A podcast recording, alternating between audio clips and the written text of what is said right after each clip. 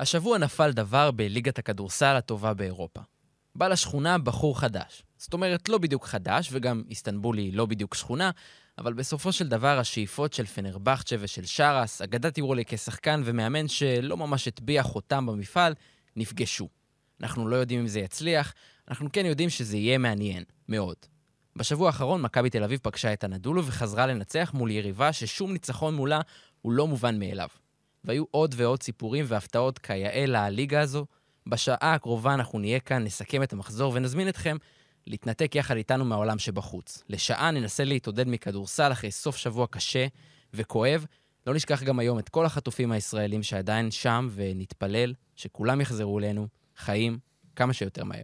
פתיח ומתחילים.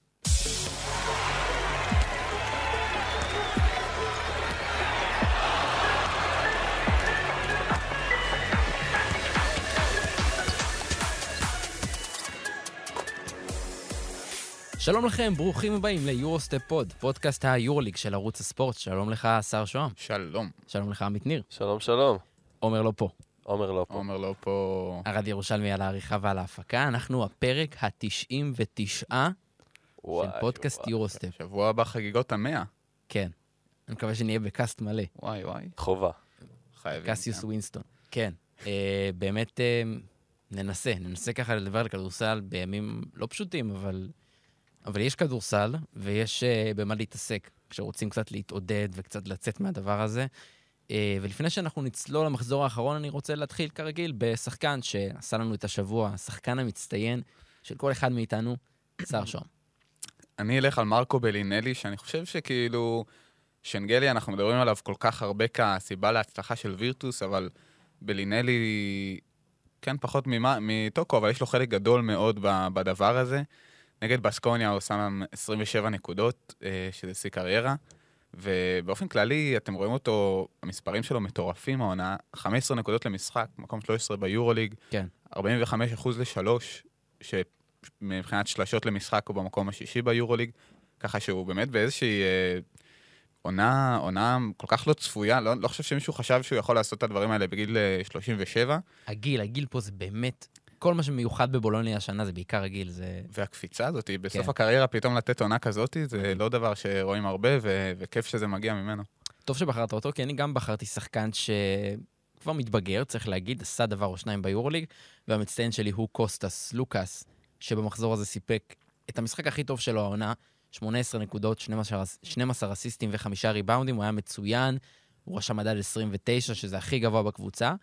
אם ננסה להוציא כמה משחקים בודדים מהעונה הזו, הוא לא נתן לפנתנייקוס עד עכשיו את מה שהיא ציפתה ממנו. הוא עשה מעבר מאוד מאוד מדובר בקיץ, הגיע מאולימפיאקוס. זה לא פשוט, ראינו אותו, אבל לא מספיק מצליח להתאקלם במחזור האחרון. זה היה נראה הרבה הרבה יותר טוב, וזה מתוק עוד יותר אחרי שבשלושת המשחקים האחרונים, שפנתנייקוס הפסידה, הוא כלה שבע נקודות, מסר ארבעה וחצי אסיסטים. זאת אומרת, עכשיו הוא הכפיל את זה אפילו יותר. אה, ו- וראינו את זה ממנו הרבה בשנה שעברה, בכל הקריירה. הוא שחקן שכשהולך לו, אז הולך לקבוצה, הוא מדביק את הקבוצה בניסיון שלו, ופנתנייקוס זה, זה הר געש, אתם יודעים, אתם מכירים, יש להם המון המון ציפיות, והעונה הזו לא הולכת חלק כמו שחשבו שהיא תהיה, אה, כמו שהם לפחות בפנתנייקוס רצו שהיא תהיה. קיוו, כן. כן, קיוו שהיא תהיה עם כל המיליונים שהושקעו שם, אה, אבל השחקן הזה הוא מאוד מאוד חשוב בשביל לבנות משהו טוב, צריך את היסודות האלה, וזה קוסטוס לוקאס. עמית. אז אני, אני אתחכם קצת כמו ששרבי אוהב, וואי, אני ו- גם. ואני אקדיש גם לדורון אילת על הדרך. כן. אמ, אז המצטיינים שלי הם השחקנים של ז'לגיריס, שלמרות שהפסידו שלושה משחקים רצופים, אמ, הם בעצם עשו את הסיפור הכי מעניין של הסוף שבוע באירופה, כמובן אחרי שרס, שבעצם קזיס מקסוויטיס, המאמן של ז'לגיריס, כבר היה על סף פיטורים לפי מה שמספרים אה, הדיווחים. פתיחת עונה לא מספיק טובה, זה נכון, חמישה ניצחונות מול תשעה הפסדים, הבית שלהם לא נראה כמו הבית שהתרגלנו בשנה שעברה, אבל ממש לפני שהסיפור הזה, שכבר נגיע אליו, אה, יצא, אז יצא לי לדבר ככה ועם עם אה, דני דניאלי, דיברנו על זה שמקסוויטיס זה לא... אין סיבה שיפוטר עכשיו, נכון, אז לא פתחו משהו, ובסופו של דבר המאמן הזה, שנה שעברה הוציא מהקבוצה הזאת הרבה הרבה יותר ממה שהיא שווה, וכנראה בגלל זה גם עכשיו הציפיות גבוהות. אני, אוקיי, תמשיך, אני אחר כך... אז אגיד- עכשיו נגיע למה שקרה. מה שקרה בעצם, מה שמספרים, לפחות סיפור בבסקט ניוז, זה אחרי האימון ביום שישי, הם הפסידו הרי לפרטיזן ביום חמישי, בבית. אחרי, באימון ביום שישי כבר היה, היה תכנון שהוא הולך אה, להיות מפוטר. כן. ואז שחקני ז'אלגיריס הלכו להנהלה של הקבוצה, ואמרו ש... ביקשו, לא, תשאירו אותו, אנחנו לא מסכימים, הוא לא צריך... זה לא עליו. כן. ו... ואז באמת זה מה שקרה. אה, מקסוויטיס נשאר בקבוצה. נכון, אז המצב שלהם לא מזהיר ביורוליג, אבל שוב, זו לא קבוצה שאף אחד מאיתנו מצפה ממנה להיות בשמינייה הראשונה. אוקיי, אבל צריך לזכור, אני, אני כן מסכים איתך לזה שבשנה שעברה, העונה המדהימה שהם נתנו, בניגוד לציפיות, היא העלתה מהם את הציפיות לעונה הזו, שהם נשארו עם סגל, קצת נחלשו, קצת התחזקו, תלוי את מי שואלים, אבל בסופו של דבר, שלגיריס השנה איבדה את הבית. את המבצר שהיה לה בשנה שעברה, היא הפסידה כבר ארבעה משחקים בבית ב-14 מחזורים. בשנה שעברה היא הפסידה 14 משחקים בבית, זה קרה אחרי 34 מחזורים. הלחץ של האוהדים יעשה את שלו. משחק, שניים, קדימה, אני לא רואה אותו נשאר כל עוד הקבוצה תמשיך לשחק ככה, כמה שהשחקנים לא יהיו לקראתו. שאלה מה, מה האוהדים, לא יודע מה ההלך רוח של האוהדים שם בליטא. אני חושב כן. שהם מבינים שהקבוצה שלהם סך הכל מהקטנות, גם תקציבית ביורוליג, מבינים את הסדר גודל. נכון, אבל הם תמיד התרגלו שבבית כן. הם, הם מנצחים, או לפחות הם נלחמים ו- ונותנים תצוגות. בסדר, שוב, זה לא, שוב, זה לא יימשך לנצח. אם כן. אנחנו נראה אותם ממשיכים להפסיד, בסופו של דבר, כן, זה ייגמר.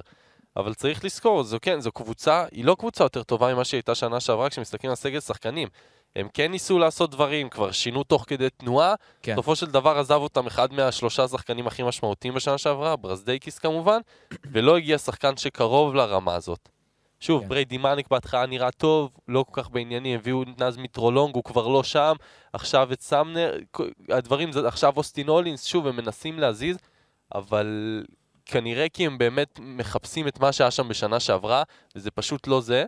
אמ, אבל אני חושב שכרגע זה עדיין ממש לא המקום לפטר מאמן כמו מקסוויטיס. טוב, מעניין. על בחירה מאוד uh, מעניינת, ואנחנו נגיע לז'לגיריס ולמה שהם עשו במחזור האחרון בהמשך. אבל אנחנו נפתח עם מכבי תל אביב, שהגיעה למחזור הזה אחרי שספגה 100 נקודות, והפסידה בבולוניה במחזור הקודם, והיא ידעה הפעם שמולה עומדת יריבה ישירה במאבק על הפלייאוף, עם הרבה חיסורים, אה, ושצריך, צריך לנצח אותה, את אנדולו אפס, הם עשו את זה, אה, עם הרבה הרבה נקודות אור ונקודה קצת חשוכה וקוראים לה וייד בולדווין, אנחנו נדבר על הכל, אבל עדיין, ניצחון באמת חשוב למכבי תל אביב, 95-86. ניצחון שבאמת, שוב, אמרנו ואנחנו נמשיך להגיד, זה מסוג המשחקים שמכבי פשוט לא יכולה להרשות לעצמה להפסיד. כקבוצה שרוצה פלייאוף, שאפילו שואפת להשיג את המקום בשישייה בסוף העונה הסדירה, כן. בלי להסתבך עם ה play-in. אמ, לא ציפינו שזה ילך קל, למרות כל החיסורים, כי כן ראינו את הנדו לא עושה בעיות בשבוע כפול, מצליחה לנצח פעמיים, וגם כי מכבי תל אביב, אנחנו לא רואים אותה עושה שום משחק קל לעונה, חוץ מאלבה ברלין, והמשחק הראשון מול פרטיזן, שהיא באמת היה לבית.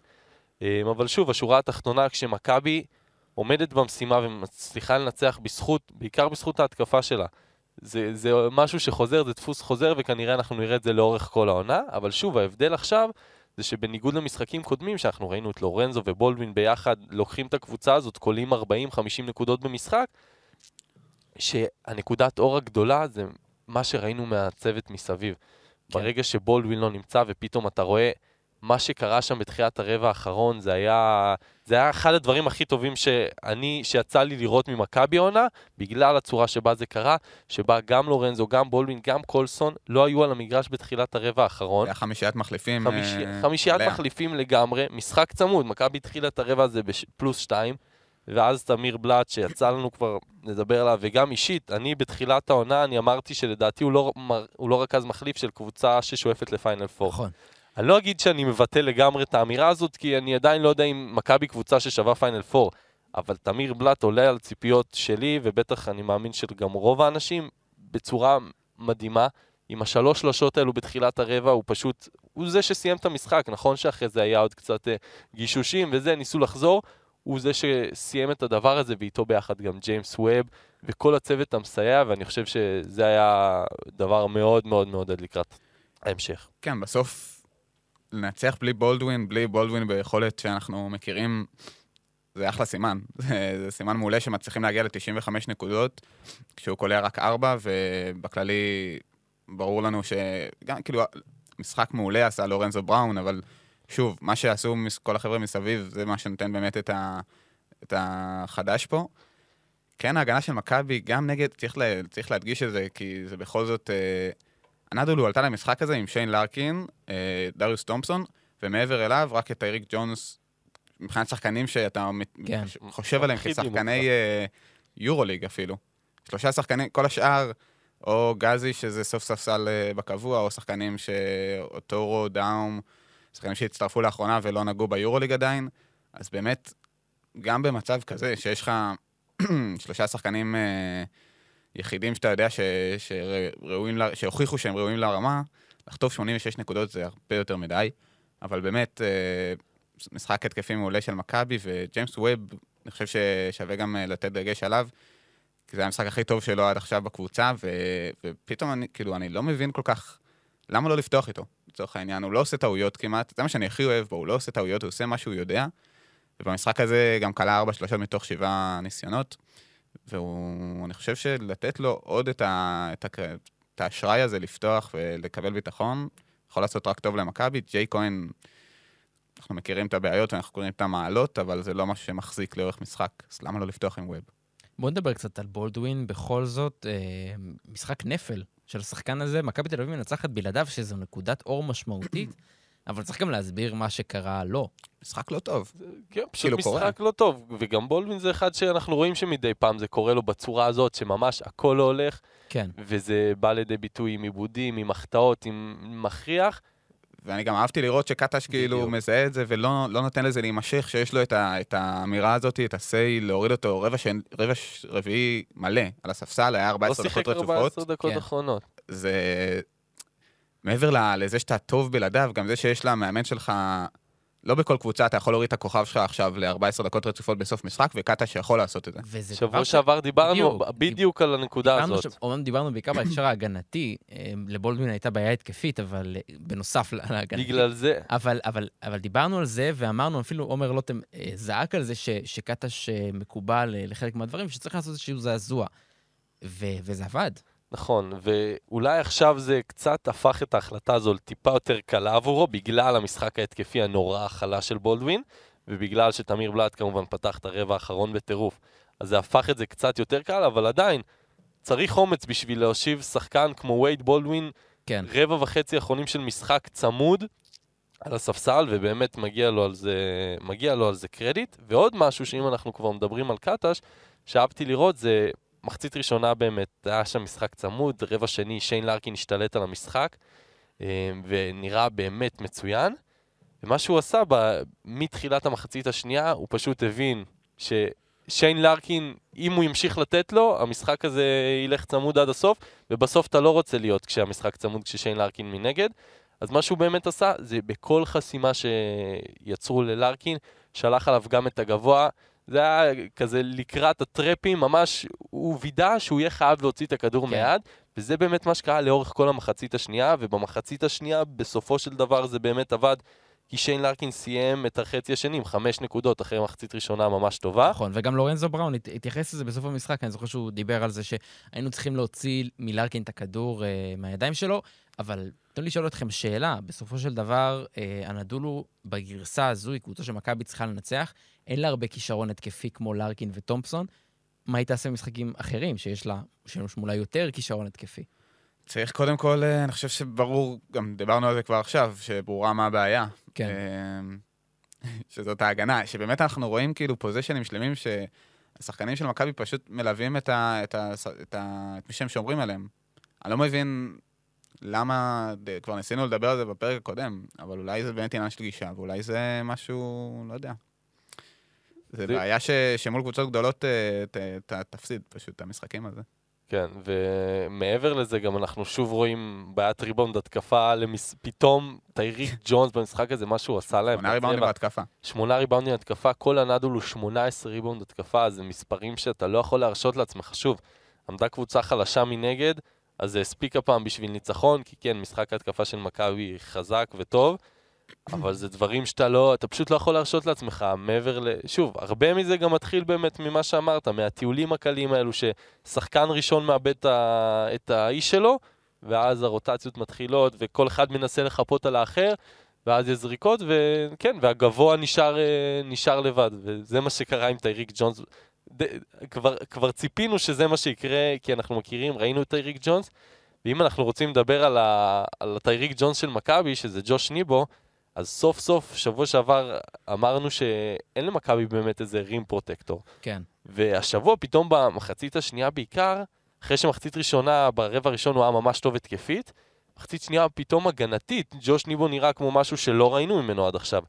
הוא באמת חסם את הצבע, הוא הקשה מאוד גם על ג'ונס, גם על כל השחקנים היותר אה, נמוכים שניסו להיכנס. הוא סיים את המשחק הזה עם ארבע חסימות, גם חלק מהן הגיעו בשלבים חשובים של המשחק.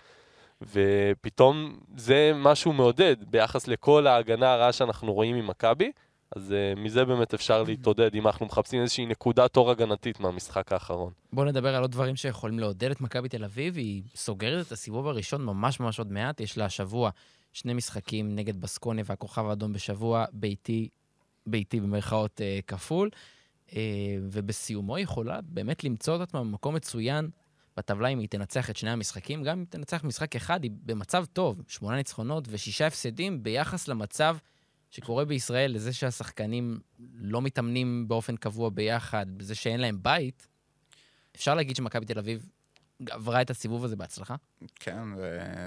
אני חושב שזה מאוד תלוי גם מה יקרה עכשיו במשחקים האלה, כן, כי בוא יש נסיים הבדל, את אה, הסיבוב, בדיוק. הבדל כן. גדול, אבל ת- 10-6 זה, זה בהישג יד, וזה מאזן שאני חושב שגם אם היה, אם לא היה את כל מה שקורה, אז, חותמים. אז כן. כן. חותמים. איך השבוע הזה יסתיים? 10-6? לא יודע, אני, אני- אני, אני הולך עם 10-6. וואלה, ניצחון על בסקוניה? נראה לי שכן. אני קודם אני כל, אחד-אחד לדעתי. אני חושב שהם באמת צריכים לנצח את שני המשחקים האלו. שוב, אה, צריכים בס- לנצח את בסקוניה? צריכים לנצח את בסקוניה, כן, אוקיי. בבית. שוב, זה בית. בבית עד כמה שאפשר, זה לא לא משחק חוץ. בדיוק. כן. זה העניין, שזה לא בחוץ.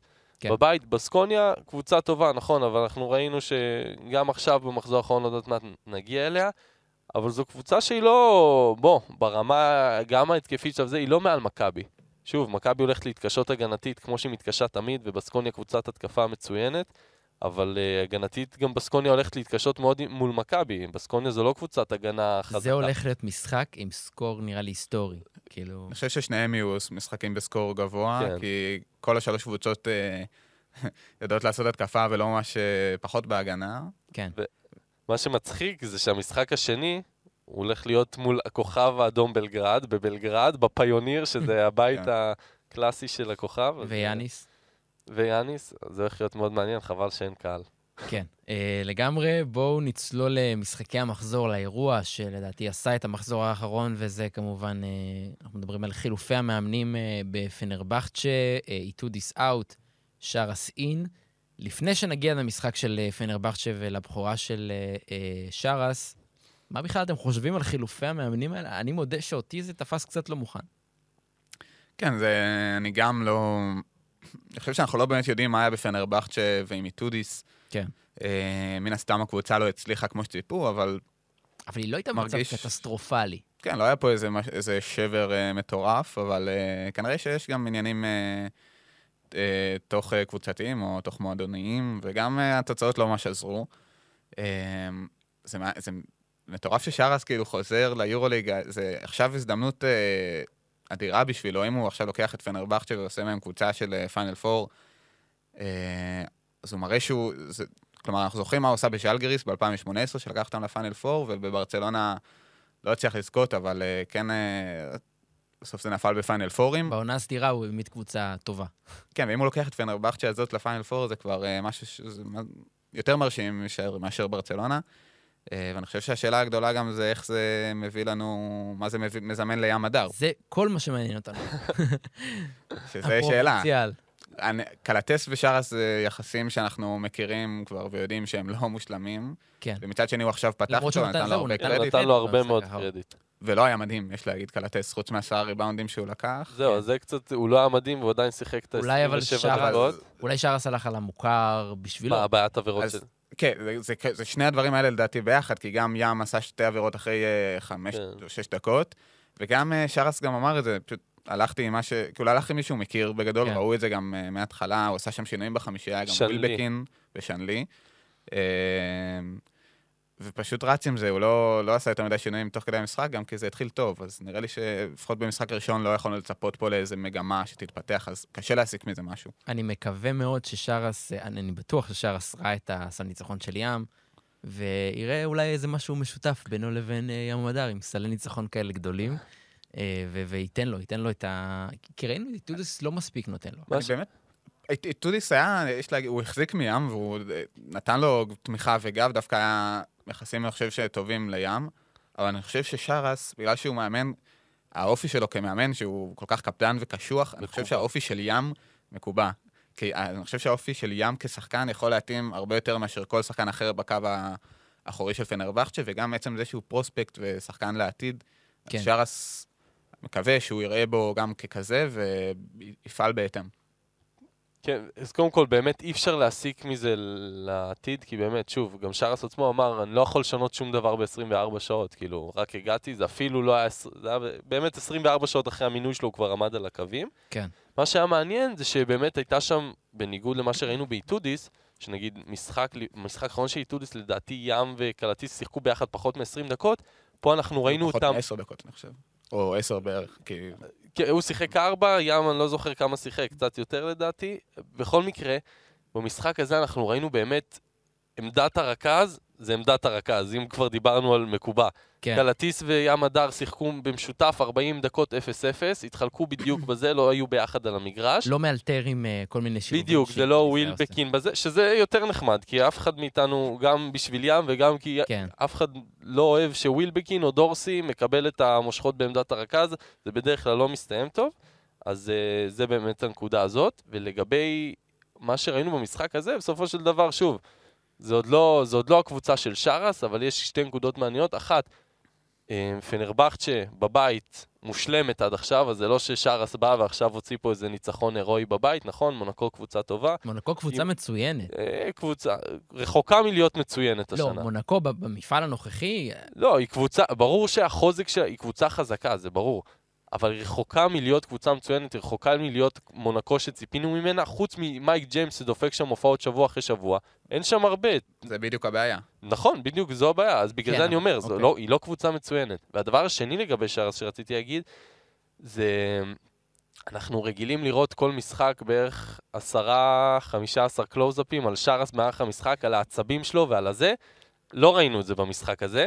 ברגע שאתה רואה קצת פחות את שרס במהלך המשחק, זה אומר שהוא יותר רגוע, כי, ה- כי הבמאי פחות מתמקד בו, כן. וזה יהיה משהו שמעניין לראות. שוב, 24 שעות היה שם, אז גם הגיוני שהוא יתחיל טיפה יותר רגוע. אמ, גם זה המשחק שבסופו של דבר פנר הייתה בשליטה ברובו, אז גם הגיוני שהוא לא יהיה בעצבים מהרגע הראשון, Hmm. אבל זה משהו שמאוד מעניין לעקוב אחריו, כי אנחנו ראינו את צ'ארס בתקופה בברצלונה, אנחנו מכירים את צ'ארס ואת העצבים שלו וזה, וגם ראינו מה אברינס אמר עליו אחרי זה, שהוא אמר שאי אפשר לעבוד ככה עם מאמן שכל היום צועק עליך. כן. אמ, אז מעניין לראות איך כל הדבר הזה משפיע על שרס, כי יכול להיות שעכשיו אנחנו באמת נראה שרס טיפה יותר רגוע, אין לי ספק שאנחנו נראה הרבה עצבים, הוא יוציא את זה על השופטים, הוא יוציא את זה על שחקנים שעצבנו אותו, אבל יהיה מעניין לעקוב אם שארס ישנה משהו בגישה שלו. אל תשכחו גם שים הדר, שוב חוזרים לים הדר, עבר אה, סדנת צעקות אצל אוברדוביץ' ושרד, וכן, כמה שחקנים יכולים להגיד שעד גיל 23 הם שיחקו... מטורף. אני לא יודע אם יש דבר, כאילו, אוברדוביץ', איטודיס, שארס, זה של- שלושה, שלוש פרסונות כל כך גדולות ב... ב- כדורסל. בנוף הזה של היורוליג, כן. מטורף. ועוד נקודה רגע על- שארס, אם יורשה לי, אני חושב שמה שמעסיק אותו הכי הרבה זה שתי שאלות, אולי לפני אפילו שאלת הרכז שלו, עם מי הוא הולך, עם אדר או קלטס, מה שהוא צריך להתעסק בו לא פחות זה מי הסנטר שלו. כי אנחנו, פפאניס פצוע, וגם לפני זה היה לו ירידה. פתח פה עם שנלי, ומוטלי שוב עשה משחק חלש מאוד. אני לא יודע כמה, שנלי, כמה גבוה שנלי יכול לעלות, מצד שני אנחנו מכירים את הפוטנציאל של מוטלי ואת היכולת שלו העונה. אז אני חושב שברגע שהוא יבין מי האיש שלו שם, ושהוא ימצא אותו, אז כל פנרבכצ'ה תראה הרבה יותר טוב. והוא באמת החיה את שנלי שעד עכשיו העונה, במקרה הטוב קיבל קצת צ'אנס מאיטודיס, במקרה הרע לא זה- קיבל. גם שאני זה שחקן ששרס מכיר. בדיוק, שחקן ששרס מכיר, ושוב, אז השאלה באמת מה יקרה כשפפאיאניס יחזור לראות את הרוטציה, אבל בכל מקרה זה המשחק הכי טוב של העונה של שנלי, בפעם הראשונה ששרס מאמן אותו, אז כן. זה באמת יכול להראות על אה, התחלה של איזושהי מגמה. קצת מונקו, בכל זאת אה, מפסידה לפנרבכצ'ה. אני, אני, אני לא בדיוק מסכים איתך, עמית, כי אני, אני חושב שמונקו היא הקבוצה השלישית-רביעית בטבעה במפעל. אוקיי, והיא- וזה לא אומר שהיא מצוינת. ו- ושיש לה את מייק ג'יימס בעונה פנומנלית שלו. וחוץ ממייק ג'יימס, אתה יכול לציין לי שם מישהו שמרשים אותך? אוקיי, דיאלו ובלוסום כן. קיי נותנים קצת אה, מהצד, אבל איפה כל השאר?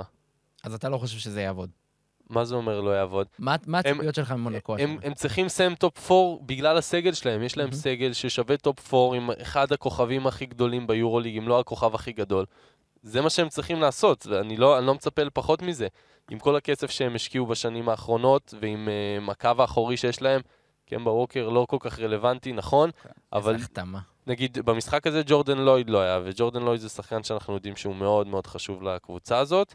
הם, כן, יש שם בעיות בקו הקדמי, עדיין, הם לא החתימו שום סנטר, אמרנו אולי הם החתימו את ג'ייטה, זה הוא לא, גם לא רלוונטי. בסופו של דבר הם לא חיזקו את המקום שבו הם באמת היו צריכים לחזק. הם, למרות שאמרנו אולי זה כן יעבוד, זה לא מה שקרה. זו עדיין קבוצה שצריכה לסיים טופ 4, טופ 5, אין לי שום ספק בזה, אבל הם רחוקים מלהיות מצוינים, רחוקים להיות מקבוצ... מאיך שהם ציפו להיראות בשלב הזה של העונה לדעתי. טוב, במחזור האחרון שני אקסים של ריאל מדריד פגשו אותה. אחד זה איבאקה, ששיחק בה לחודשיים במהלך שביתת השחקנים ב-2011-2012, והשני זה לאסו, שעשה דבר או שניים, או... עשה, עשה כמה דברים, גם כשחקן, אבל גם כמאמן.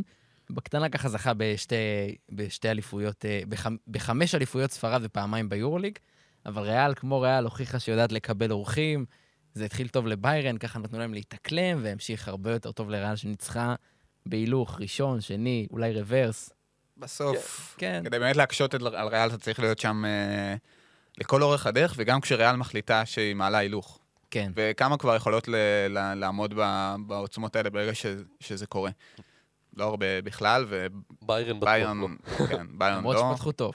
פתחו טוב, אבל אה, כן, תשמע, הם היו שם, הם- יש להגיד שהם היו שם הם אה, היו, הם היו, כן. קרוב יחסית אה, עד אה, תחילת הרבע הרביעי, אבל אה, זה לא בר השוואה אפילו. אה, ופה אנחנו מקבלים אה, חמישה ב double figures בריאל, וסרחיו יול מוביל את הרשימת קלעים. הוא ממשיך, באמת, זה מטורף. זה חמש עונות אחרונות, דווקא עכשיו, בגיל אה, 36, מטורף. הוא נותן את העונה, הסתכלתי, זה מאוד שווה לעונות שלו מלפני שלוש, ארבע שנים. הוא פתאום כאילו חזר לעצמו אחרי שנתיים שכבר כזה היה נראה, אולי היה סל ניצחון, ב... זה, זה עושה משהו כנראה, כשקולים סל ניצחון בגמר היורוליג. זה, זה נראה לי אותו. אולי המחזור הכי טוב לשחקנים, ה... לשחקנים ככה הוותיקים ביורליג, זה מטורף. כן, אה, זה, נח- צ'ישות. זה פשוט נחמד שהם עדיין אה, רלוונטיים. כן. כאילו שזה לא דבר אה, מובן מאליו. אה, וכן, תשמע, מה כבר אנחנו יכולים להגיד על ריאל שלא אמרנו, ובמיוחד מה אנחנו יכולים להגיד על ריאל אחרי משחק מול ביירן. אין הרבה מה לנתח את זה, אני חושב, כי באמת הפערים הם ברורים. אחת אה, מתכננת על זכייה, שנייה תשמח אם היא תגיע לפלייאוף. אה, ורואים את זה גם על המגרש, וכיף לראות, לפחות היה נחמד מאוד לראות את הקבלת פנים ללאסו. כן. היה מרגש. אמ, שזה זה רגעים יפים במפעל הזה. טוב, אה, נעבור לספרדית אחרת. עד המחזור האחרון אף קבוצה לא ניצחה בפלאו בלאוגרנה. מעט מאוד קבוצות גם יעשו את זה, העונה, אה, כי ברצלונה קבוצה טובה, ובבית היא עוד יותר טובה. אז מילאנו היא הראשונה שמנצחת אותה, והיא לא גנבה את המשחק, היא הייתה שם כל הזמן, היא הכתיבה את הקצב כבר מההתחלה, ומנצחת. אנחנו, 90-86. אנחנו ראינו את מילאנו עושה משחק שלא ראינו ממנה עדיין מבחינת השטף כן. והרמה ההתקפית אולי. נקמו. נק- הם באו לנקום בשם מירוטיץ'. כן. לא, היה להם כיף, הם נהנו. הם, הם, הם לא... הם פחות השקיעו בהגנה, ו- והפוך ממה שאנחנו רגילים לראות מהם. הפוך גם ממה שאנחנו רגילים ממסינה, לראות משחק כן. כזה שהוא, לא יודע, קצת יותר אה, חופש, באמת חופש לשחקנים, זה לא דבר שאנחנו רגילים לראות, והם פתחו עם רבע ראשון של 29-19, שאגב, מילאנו, העונה לא הפסידה רבע ראשון אחד. באמת? היא ניצחה את כל הרבעים הראשונים שלה, לא משנה אם היא הפסידה את המשחק או ניצחה את המשחק בסוף, אבל היא ניצחה 14 14-0 ברבעים ראשונים, אה, ופה זה גם אה, הספיק לה באמת עם עוד, אה, עוד מחצית ראשונה מושלמת של שבון שילדס. שילדס, מושלמת. באמת, הרמת דומיננטיות שלו ברגע שהוא, בתחילת משחקים במיוחד, רואים את זה, היא גבוהה מאוד. דבון הול וניקולו מלי, ברגע שאתה מקבל 45, אה, 40, נכון? אר- לא, מלי, כמה הוא קלע? 16, סליחה. 36 נקודות משני שחקנים כאלה, זה נותן לך את הבוסט שאתה צריך uh, קדימה, וזה שני שחקנים שבתחילת עונה לא היו קיימים, והיום הם כבר הרבה יותר בעניינים, ו... וזה בסוף הסיפור של מילאנו, אם הם ימצאו עוד אנשים שיקלעו, אז uh, אפשר לנצח. ואם אתה מדבר על עוד אנשים, אז באמת מחצית ראשונה שילץ היה מדהים, וגם אלי, שניהם היו מעולים. מחצית שנייה, כן. הם כלו 6 נקודות משותפות שניהם. מהמם. ומי לקחו את הזה? זה היה דבון הול, כמו שאמרת, ופלקדורי. שפלקדורי, שניהם סיימו את המשחק הכי טוב שלהם העונה. זה שני שחקנים שאם אתה שואל את רוב, אה, רוב חובבי היורוליג היו יכולים להגיד לך שהם יכולים להשלים קו אחורי נחמד ביורו-קאפ או ב-BCL. כן.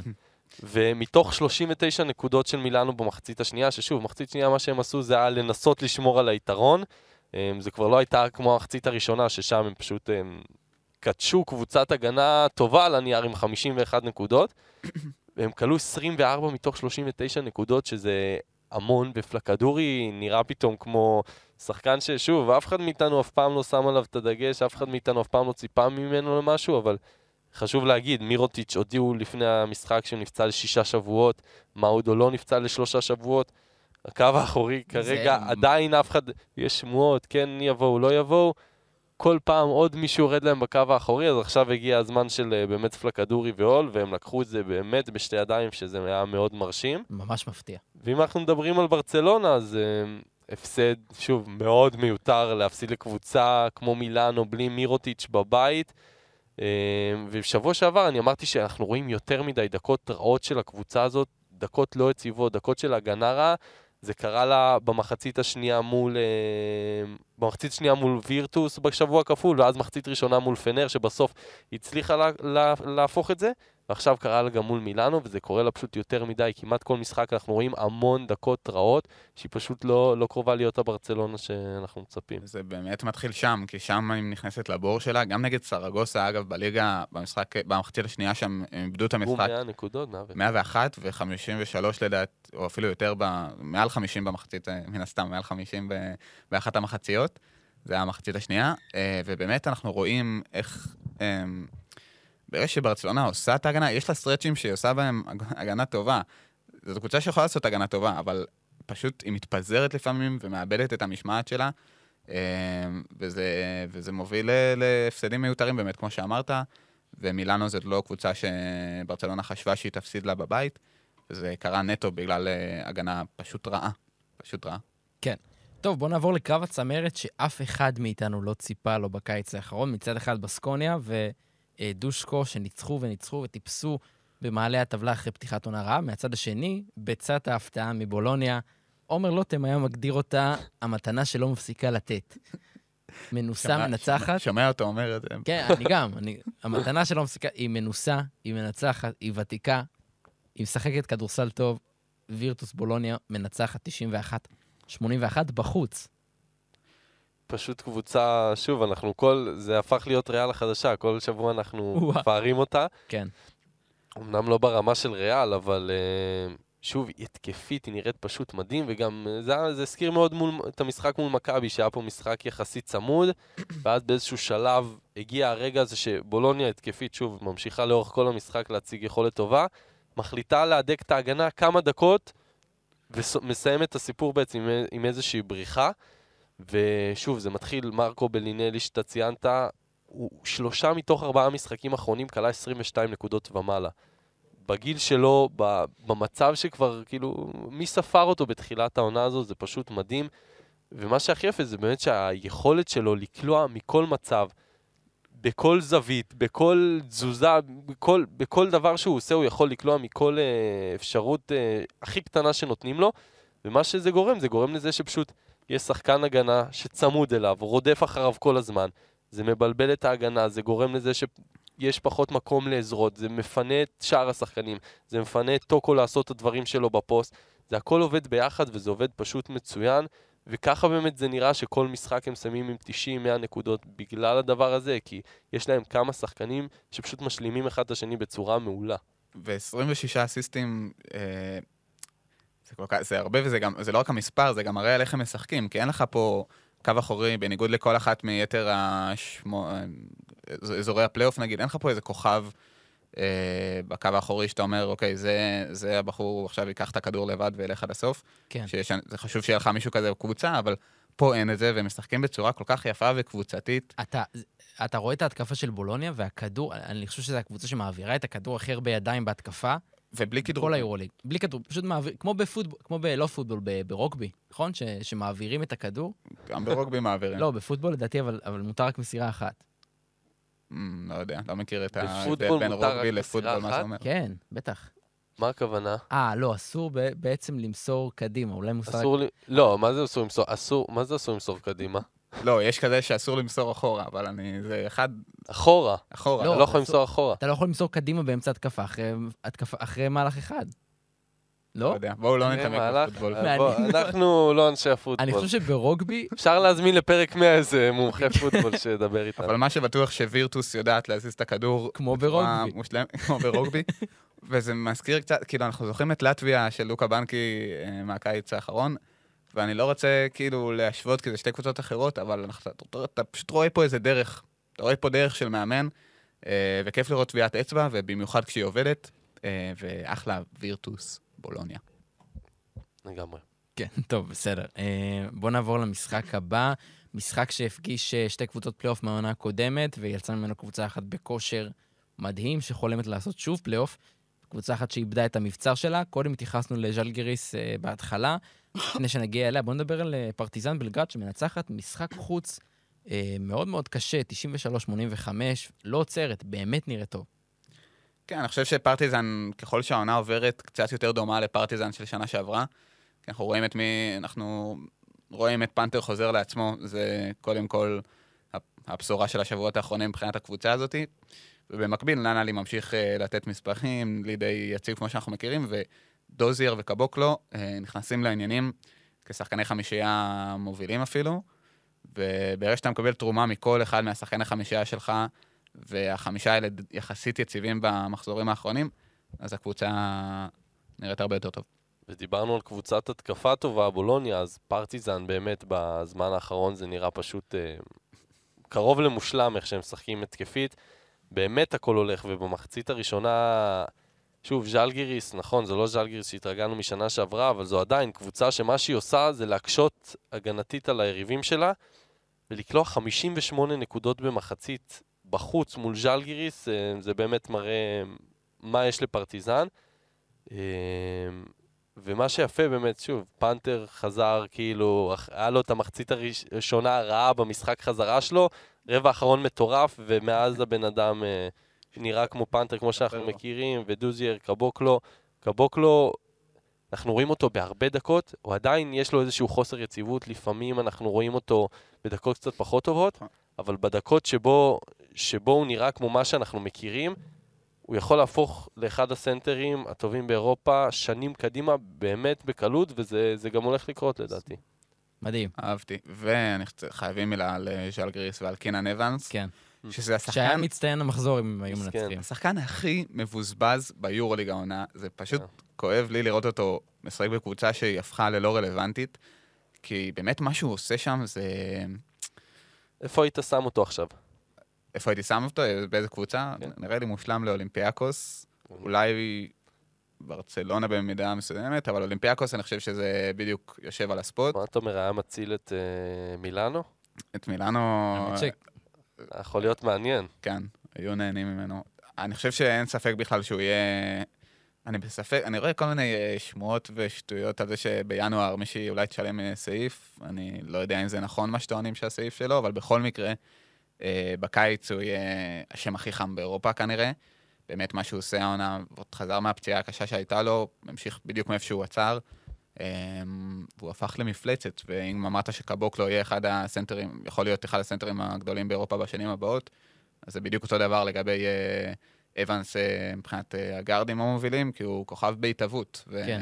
ו- כבר עכשיו, לדעתי, אתה לא יכול לשים אותו מחוץ לעשירייה הראשונה של כן. הגארדים. חד משמעית. אה, אני חייב, יש לי חוב מהדיון הקודם, אני פשוט עברתי עכשיו על חוקי המשחק בפוטבול. לפני שאנשים ינטשו את הפודקאסט ו... אם הם לא נטשו? נאצות ברשתות החברתיות. קדימה. אנחנו לא רוצים להיכנס למקום הזה של שיימינג, באמת. אז, אז חוקי המשחק בפוטבול זה שמותר למסור את הכדור רק פעם אחת קדימה במהלך, אבל מסירות אחורה מותרות ללא הגבלה. אה, אז ברגבי אה, אסור אחורה לדעתי. וברגבי... אמ, אה, איזה תחקיר עשית כן, כן. בשלוש דקות האלה. הקשבת. לנו? אתה יודע על מה דיברנו? לא, הקשבתי, הקשבתי, ברור שהקשבתי. ברגבי גם, אה, אסור למסור את... אסור למסור או להפיל את הכדור קדימה, אלא רק אחורה או באותו קו רוחב. רק אחורה. מותר אה, לבעוט את נכון, הכדור לכן קדימה. תמיד עושים את התנועה המוזרה הזאת. בקיצור, עמית, עשית לי פה שיימינג, באמת, ביישת אותי. ואז אתה מחזיר לו. אתם יודעים מי היה מציל אותנו? שוב, עומר לוטם, כי הוא מעריץ של אה, פוטבול, אתם יודעים. אמ, אני רואה אותו מדסקס שיחות על הצ'יפס, על הצ'יפס. ועל אה, אה, איזה עוד קבוצות, מיאמי דולפינס, כל מיני כאלה. אז אה, לא טעיתי. אחרי שיצאנו חסרי מושג אז- בפוטבול, אז עומר, אתה אתם אומר... יצאתם, אני לא. עומר ישמע את הפרק ויתבייש בנו? זה. מה שאתה מנסה להגיד? לא, הוא התקיים? מאוד, ש- אני עשיתי פה עכשיו לפודקאסט הזה, הייל מרי זה נקרא. אתם מכירים את המושג שתופסים כן. בשנייה האחרונה ומצילים את המצב. אני חושב שכדאי שנעבור, נחזור לענף שאנחנו מבינים בו. טיפה יותר. עוד קבוצה שבעונה הקודמת, כמו שאלגיריס, הייתה מדהימה בבית והעונה עשה פדיחות, זו אולימפיאקוס, הפסד בית רביעי באולם השלום והעכבה. אני בדקתי, בעונה הקודמת היא הפסידה רק בארבעה משחקי בית בכל העונה, כולל בפלייאוף. עכשיו היא עושה את זה אה, אחרי שאפילו לא סיימנו את הסיבוב הראשון, ברצוקאס, הקבוצה שלו חורקת, פעם מול ולנסיה שפשוט שיתקה אותה, בעיקר בהתקפה. 56 נקודות, אני לא בדק... חבל, האמת שלא... היה להם העונה משחק אחד יותר חלש התקפית, אבל זה היה משחק נכון, היה- חוץ אה, מול אה, ולנסיה. לא, אז בהיכל השלום והאחווה אני לא לא זוכר דבר. כזה, כאילו, הם כן. קיצוני מאוד. אה, אלק פיטרס לא שיחק, וברגע שזה קורה, אז כאילו, אנחנו דיברנו על אולימפיאקוס של שנה שעברה, על ה cheat code שהיה לה עם אה, וזנקוב, כן. אז ברגע שאין לה גם את מי שטיפה נתן את התפוקה שהייתה דומה לו, אז ברגע שאין את זה, אז אין שום דבר. ו... וככה זה גם היה נראה פה.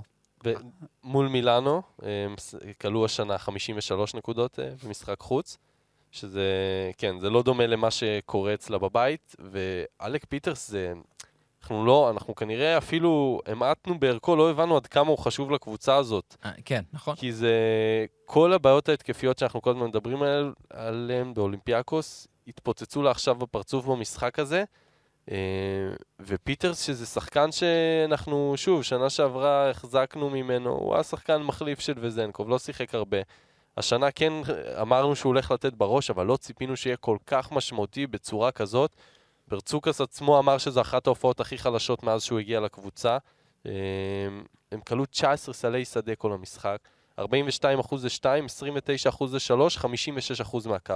ו-15 עיבוד, אה, 15 עיבודים על 15 אסיסטים. זה פשוט מספרים הזויים, וגם מה שמדהים זה ששוב, ולנסיה אחלה קבוצת הגנה, אנחנו נמשיך חייב- להגיד את זה. אני חייב שנ- ש- ש- שנדבר קצת על ולנסיה, כי בסופו של דבר יש לה את מאזן זהה לבסקוניה, למונקו, לפרטיזן, ואנחנו לא מצליחים להבין מה קורה שם, שהיא מצליחה להוציא הרבה קבוצות מהשטף שלהם, ולנצח משחקים שלא חשבנו שהם ינצחו. היא פשוט כל כך רעה התקפית, שקשה לתת לה...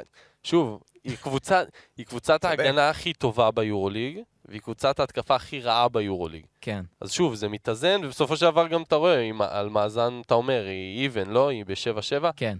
אז זה לא, העניין. 8-6. נכון, 8-6, סליחה. אבל בסופו של דבר, זו הקבוצה הזאת. אז מול קבוצות שמתקשות התקפית, היא, היא תאכל אותן. היא תאכל אותן כי היא פשוט, היא, היא באמת קבוצת הגנה מצוינת. בכל העמדות יש לה שחקנים ששומרים טוב. כקבוצה אחת שלמה, היא שומרת פשוט מצוין. אז באמת היא, הנה, אולימפיאקוס, קבוצה שיש לה בעיות התקפיות, בלי השחקן, בלי הסקורר הכי גדול של העונה, היא מנצלת את ההזדמנות ופשוט עשתה ממנה מה שהיא עשתה ממנה, 56 נקודות. אבל בסופו של דבר, כשעומדות מול הקבוצות עם התקפה קצת יותר טובה, אז הן מצליחות לשבור את זה, ואז התקפית, ולנסיה לא, לא באמת מסוגלת לעמוד מול קבוצות גדולות. גם אם אנחנו רואים אותה מקשה, והיא כן. תמיד תמשיך להקשות על היריבות שלה. אבל עדיין קשה באמת לראות אותה כקבוצה מצליחה, כן מצליחה בסופו של דבר להגיע למקום, להתייצב במקום של לעשות פה פלייאוף ושישייה הראשונה. היא כן תתחרה על ה play-in, כי שוב, היא פשוט קבוצת הגנה ממש טובה. אבל אני, אני לא רואה את זה באמת כמשהו שבאמת צריך לאיים על הקבוצות הגדולות. מסכים איתך, ומילה על מרטין הרמנסון, שזה שחקן שאני אוהב, האמת ש... אני אוהב אותו מטעמים אה, קצת אגוצנטריים, שהוא היה הראיון הראשון שלי עם שחקן יורוליג. וואלה. וואו. זה טעם, התחלתי להיות אה, ביורופיד. וואי, אשכרה. הוא אחלה בחור, והוא חזר עכשיו שוב מפציעה קשה, וזה אחד הרכזים... תשמע, זה פרט טריוויה שאתה בעוד 20 שנה תהיה נשיא או משהו? זה חתיכת פרט טריוויה. מרטין הרמנסון. אז אה, רכז שהתפספס בעקבות הפציעות שלו בשנים האחרונות, ועכשיו הוא חזר, אה, וב-15 דקות אה, עשה ארבע נקודות, שני ריבאונדים, שני אסיסטים, אה, וסך הכל אה, היה לא רע. אה, וכן, ולנסיה אני מסכים עם, עם עמית, זה לא משהו שיאיים הרבה קדימה, אה, אבל כשהם פוגשים, קצת מזכירה את מילאנו, כשהיא פוגשת קבוצות אה, שגם מתקשות בהתקפה, אז יש לה צ'אנס לנצח, לנצח אה, כל משחק, ואולי אפילו הסיכויים לטובתה. מקבוצה יוונית אחת לקבוצה יוונית אחרת, שהיה לה שבוע קצת אה, יותר טוב, זו כמובן פנתנייקוס שהתארחה אצל אה, וילרבן בעולם החדש שלה. אה, פנתנייקוס מנצחת אחרי שלושה הפסדים רצופים. אנחנו אמרנו את זה הרבה בפודקאסט הזה, טוב שיש את אלבה ברלין. זה עזר למכבי תל אביב לצאת מאיזה מיני משבר. זה עוזר לפנתנייקוס, כי עם כל הכבוד לווילרבן, עדיין לא קבוצה מספיק מספיק טובה בשביל להקשות אפילו על פנתנייקוס. זה פשוט ממשיך, אנחנו כל פרק אומרים, הסתכלתי על הלו"ז שלהם, כן. וזה פשוט כאילו הכל כזה, הכל כמצופה. כל קבוצה שאתה אומר, זה משחק שהיא צריכה לנצח, היא מנצחת. כל משחק שאתה אומר, היא לא פייבוריטית מובהקת, הולך להיות פה קשה, היא מפסידה. אתה מדבר על פנתנייקוס. פנתנאיקוס, זה ממש ככה, היא פשוט לא... בסדר, אז היא תנצח את וילרבן והיא תנצח את אלבה והיא תנצח משחקים אה, ביתיים מול הקבוצות הבינוניות ומדי פעם תגנוב משחק ביתי מול אה, קבוצה גדולה. צריכה את האקסטרה. אבל היא לא, כן, קשה, היא פשוט לא מסוגלת לנצח משחקים שאתה אומר, וואלה, פה, פה היא צריכה, פה אם היא רוצה להוכיח משהו, אז פה היא צריכה לנצח, פה היא צריכה לתת יותר.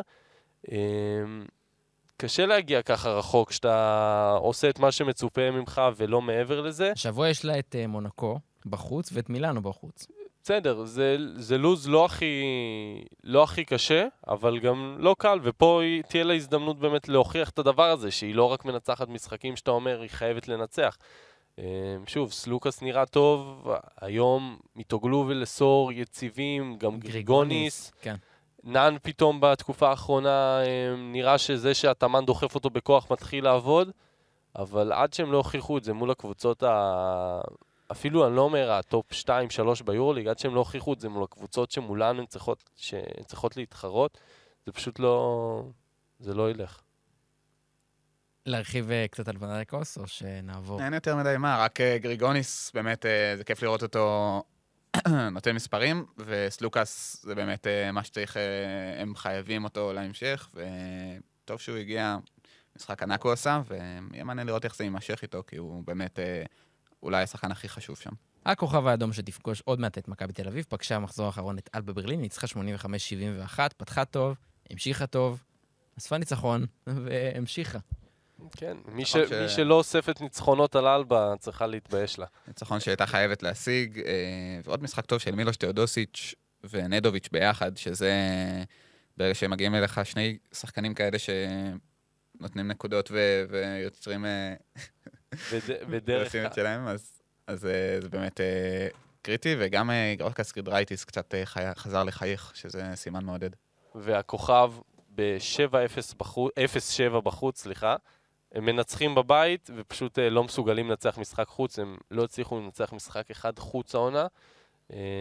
ואני חושב ששוב, אם הם רוצים להתרומם, מן הסתם צריכים להתחיל גם לקחת קצת ניצחונות מחוץ לבית שלהם, ומול קבוצות קצת יותר רציניות מאלבה ברלין. טוב, יש עוד דבר רציני מאוד שקורה בתקופה האחרונה, וזו תחרות הניחושים של פודקאסט יורוסטפ פוד. אה, במחזור הזה, לא, לא היינו משהו. לא, היינו בסדר. כולם הימרו על ברצלונה אולימפיאקוס. ו... כן, אה, אז אה, אתה מוביל במחזור הזה יחד עם סער שוהם, שש נקודות, ואני ועומר לוטם עם חמש נקודות, אז אתה קצת בורח. הפער בטבלה כרגע עומד על... יש לך 55 נקודות ולי 53. סער שוהם נועל את הטבלה. לא. סער ועומר אה, ביחד. ועומר. תגיד את זה, ב- במה, זה ככה עושים? סער ועומר ביחד. תפסיק, שרבי, מה זה צריך להיות? איזה גניבת דעת. חבר'ה, אני ועומר לוטם גרועים במידה שווה. כן. אז אה, יהיה, יהיה מאוד מעניין. מה הציפיות שלכם מהשבוע הכפול אה, שמחכה לנו? בואו בוא נקווה שמכבי, שוב, מכבי צריכה, אם היא משיגה שני ניצחונות, היא נותנת פה איזה מקדמה מטורפת להמשך, ואני חושב שזה ריאלי מבחינתה. אנחנו עושים את הנחושים עכשיו, או ב... לא, נראה לי שנעשה את זה כבר אה, אה, כן, שבוע כפול זה... שבוע כפול, אבל לא אה, רוצים להעמיס. צריך להגיד שהשבוע אה, חמישיות חוזרים. שזה מטורף. שזה מטורף וגם כיף. ברמה האישית, כי אני עומד אה, לקחת חלק בתוכנית, אז אה, אני מאוד, מאוד. מאחורי הקלעים של התוכנית, אני מאוד מאוד שמח שזה חוזר, ויהיה בכלל שבוע כדורסל טוב, אנחנו מקווים שגם יהיו חדשות טובות. הלוואי, אמן. טוב, אז אנחנו נזמין אתכם לשמוע פודקאסטים אה, נפלאים אחרים מבית ערוץ הספורט. יש לנו את Stretch Four הנפלאים, את Speak and Roll הנפלאים, את רדיו אזורי רדיו הנפלאים. אזורי. רדיו אזורי של יש, דניאל אה, מקדאוול.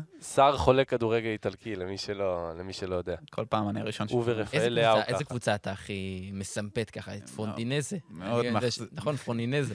מאוד מחזיק מקליירי. קליארי. אה, כן? מאוד מחזיק מתאים לך מקליירי. סמפדוריה דווקא. האמת שבכדורגל האיטלקי יש חולצות אה, ממש יפות, הרטרו שלהם וזה. יש להם חוש אופנה שם. טוב, אז אנחנו נזמין אתכם לשמוע פרקים נוספים גם שלנו, גם של פודקאסטים אחרים בית ערוץ הספורט. תעקבו אחרינו ברשתות החברתיות, תכתבו לנו מה אתם חושבים, ותעשו שיימינג לעמית ניר. אמן. אף פעם לא מזיק. תודה רבה. תודה רבה, אנחנו נתראה בפרק הבא.